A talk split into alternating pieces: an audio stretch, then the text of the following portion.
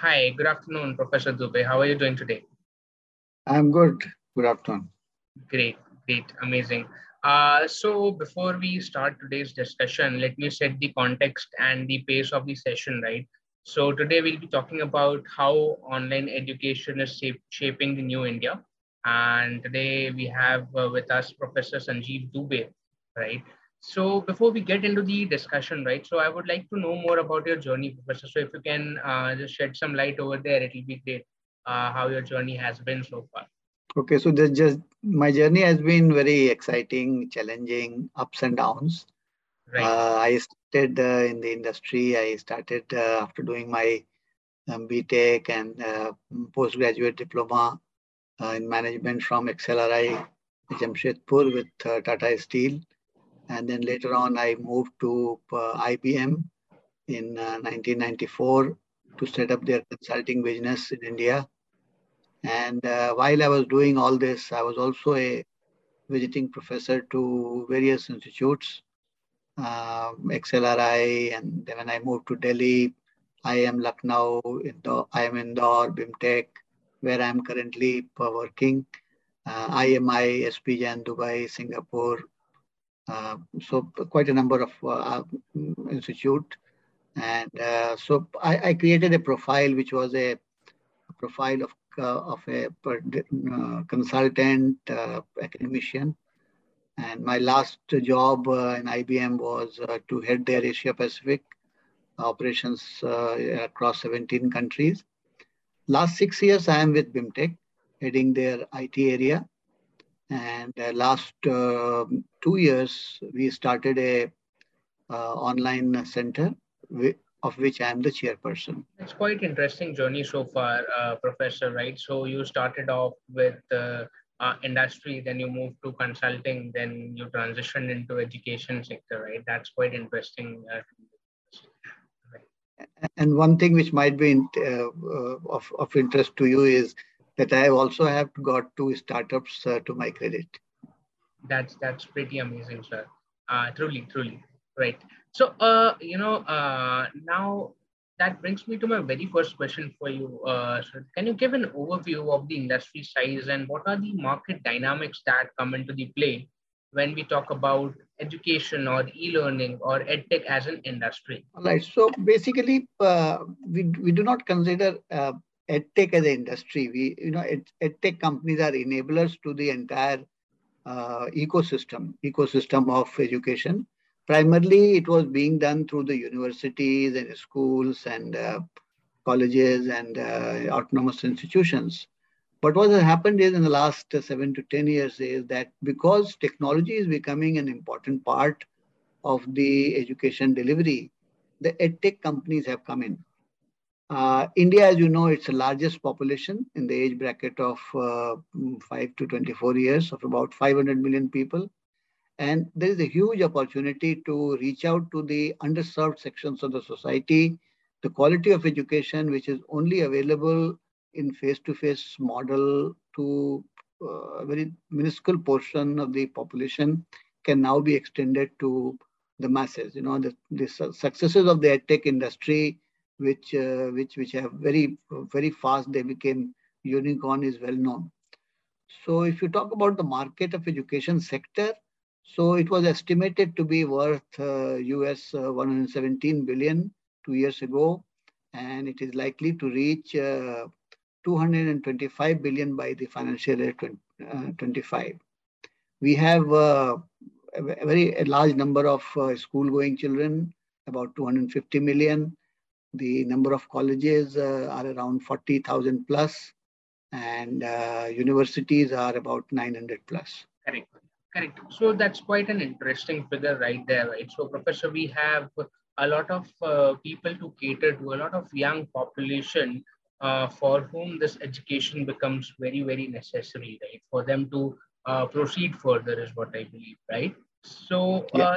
Uh, that brings me to my next question. Uh, right? So, Professor, uh, how mature is the Indian market as compared to the rest of the world, right? So, you also might have experienced or you might have taught in several regions as well, right?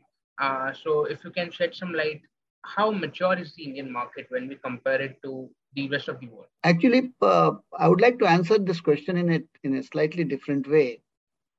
India right. is a uh, is a young country and we are very fast learners.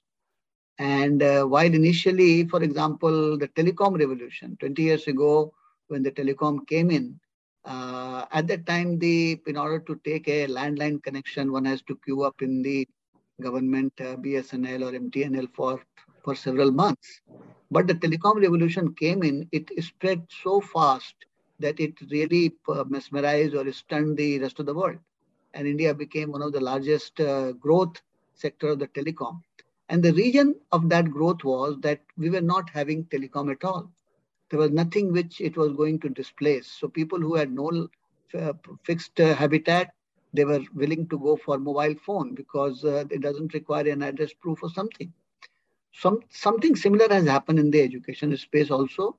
While our gross enrollment ratio, and I'm referring to the uh, mm, higher education, is uh, close to 27%, which the uh, government wants to reach to 50% by 2030 uh, India is the second largest in terms of the uh, uh, edtech space or tech market, second to the US, US market. And uh, people are adopting it very fast. The other region, of course, it was not a uh, healthy, mm, welcome region, was the onset of pandemic and the lockdown. So what happened is during the lockdown, the learning curve across the people to use online education became very fast. Even a small children of uh, class three or class four, they had to undertake the online classes because that was a necessity. And that led to such a rapid proliferation of uh, adoption of the uh, online learning that uh, I would say that the Indian market has become very much matured, at least in terms of the adoption we may not may not have covered everything because India is a very large country. Uh, it has got uh, hills, it has got deserts, it has got remote places. That is a challenge which uh, we, we, will talk about. But in terms of the adoption, I think we are uh, uh, as much as any other developed country. Correct, correct. Uh, very true, very true, Professor. Right. So, like you mentioned, correct now, again, uh, that brings me to my next question. Like, you know, you mentioned that industry is growing rapidly, right? And there are certain key factors which are uh, coming into the play, right? So, what are the key driving factors, if you can highlight them, uh, which are driving the industry forward? Uh, that'll be great. So, uh, as you know, the uh, in a, any young population, the one thing is common across all of them is that they are very, very aspirational they want to change their life, they want to um, earn more, they want to spend more, they want to enjoy more. And for that, they have to have a good skill set so that they become employable and they become uh, relevant to the industry. So there are two areas which are uh, driving driving this uh, growth of uh, edtech companies and the technology-based education, where edtech companies participate with the universities and institutions like BIMTech, and uh, they they deliver the program because they are the people who have the technology behind them is the we call it as tap okay? Transition acceleration and promotion. Transition means that somebody who was working in a different job or a back office job after getting a degree he or she might get a better job. Acceleration refers to that people who are already in the job but because of this uh, new skill or new degree they're their uh, uh, the career growth uh, starts happening faster because they become a better individual.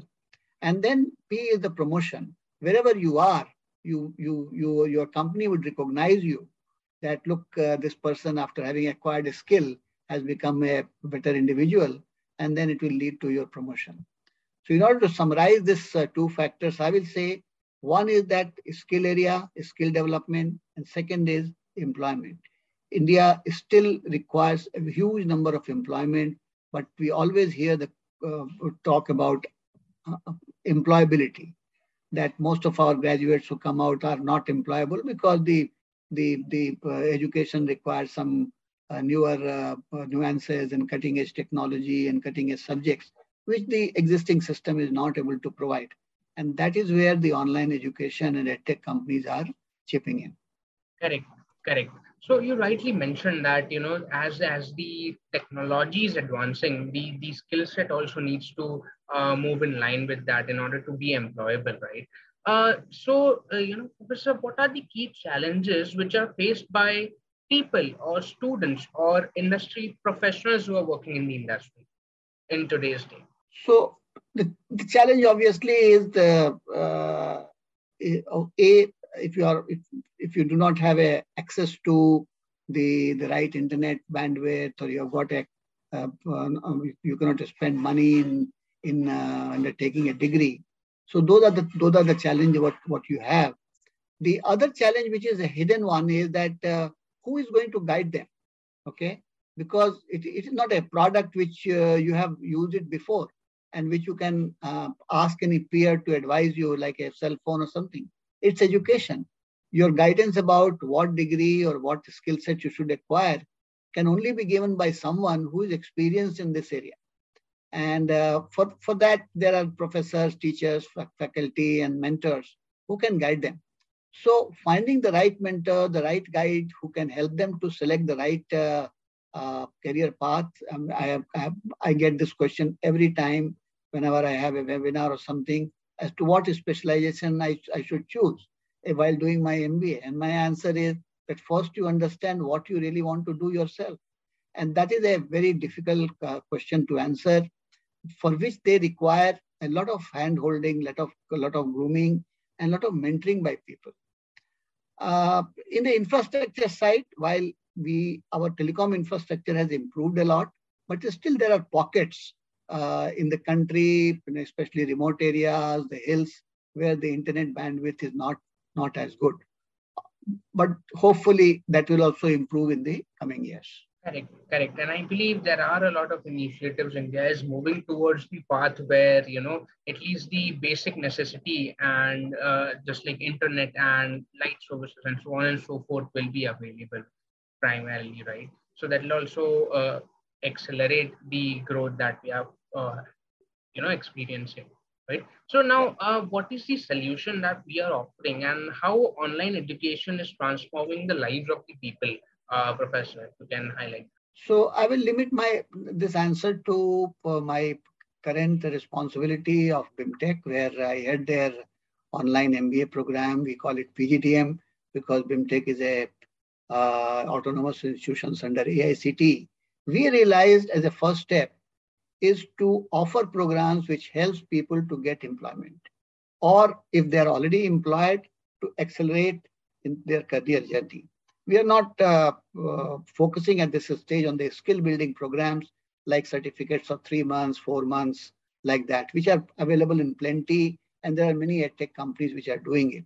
As a university, we partner with edtech company who help help us reaching out to the students and they provide the tech, tech platform and help us uh, run the uh, mm, uh, program mm, program management. And there we focus more on the mm, online PGDM, which helps helps after two years students to get a proper job.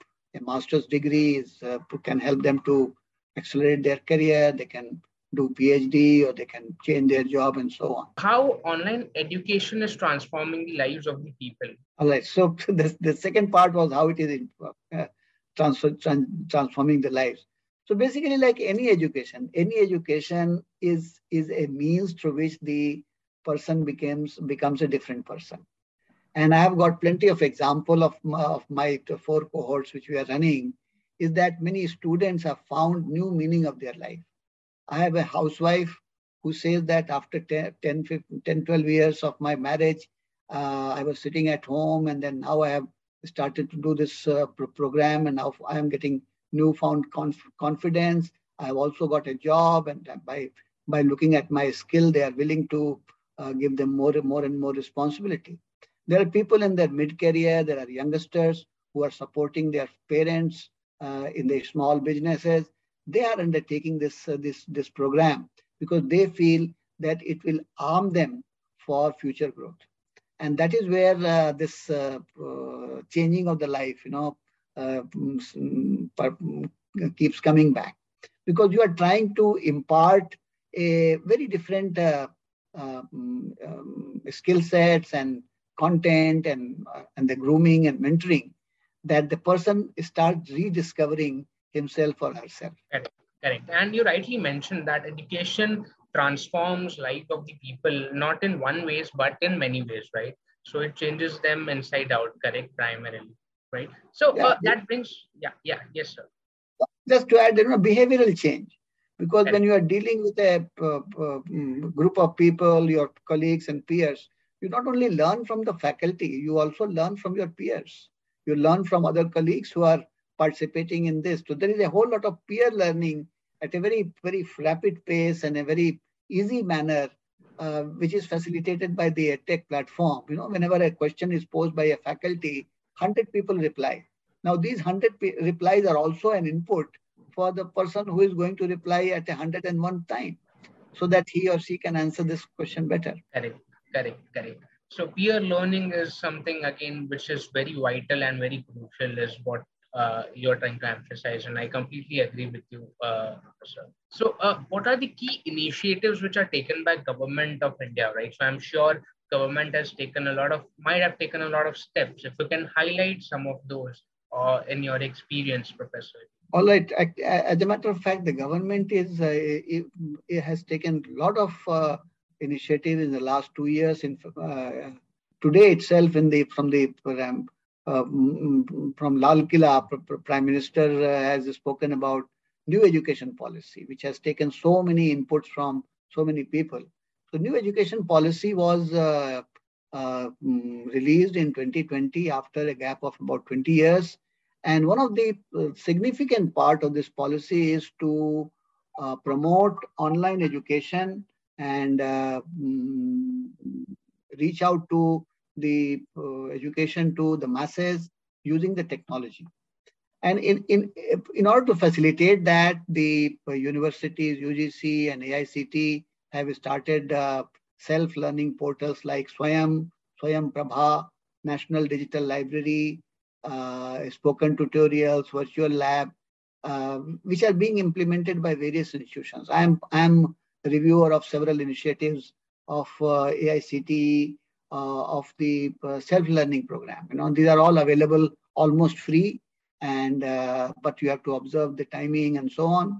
And it helps students to catch up and then acquire credits, which can be also banked at some point in time and then um, converted into certificates or uh, diplomas at a later date.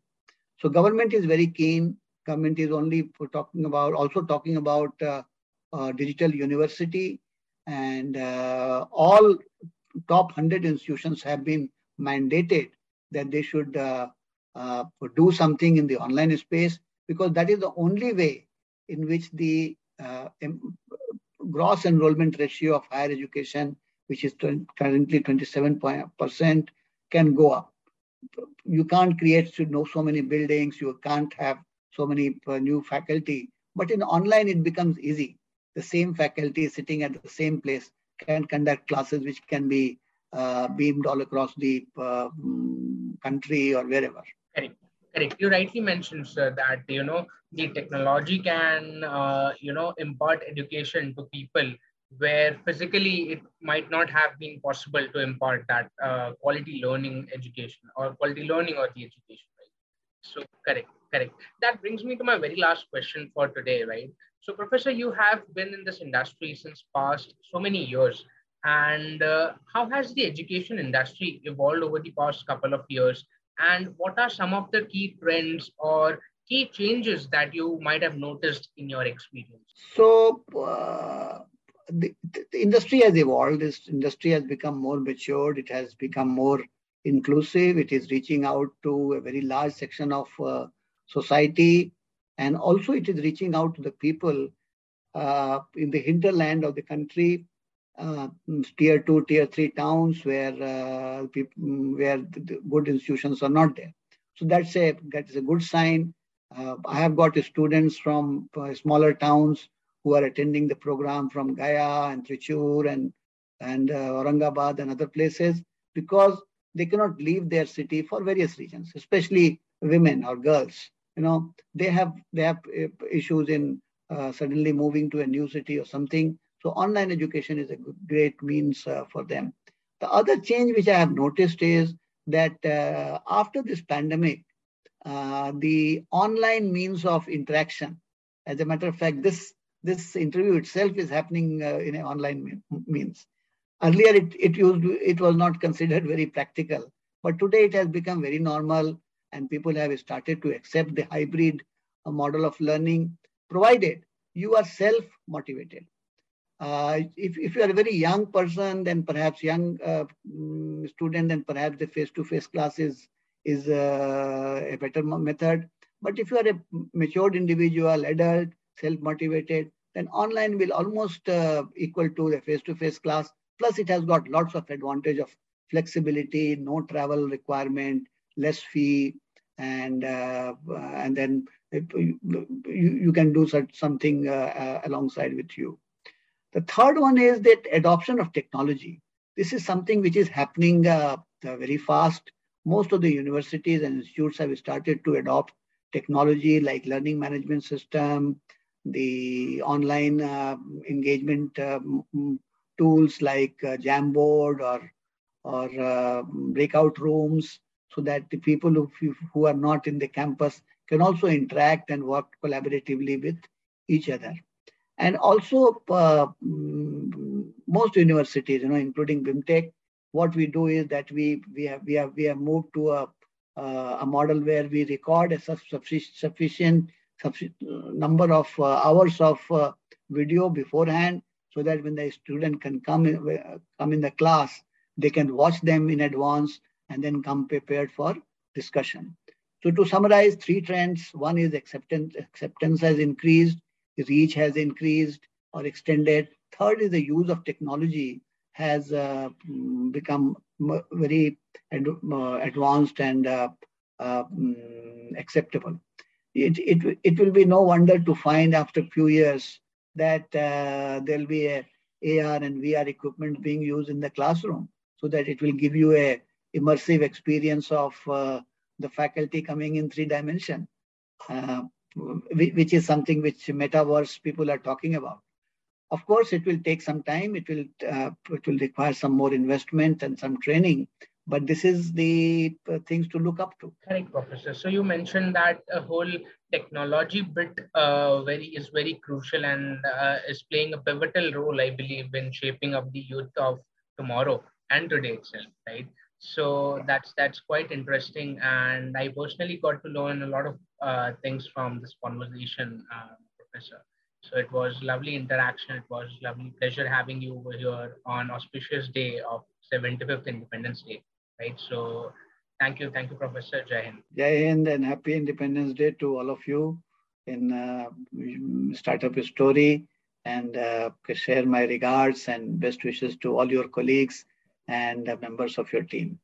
Thank you.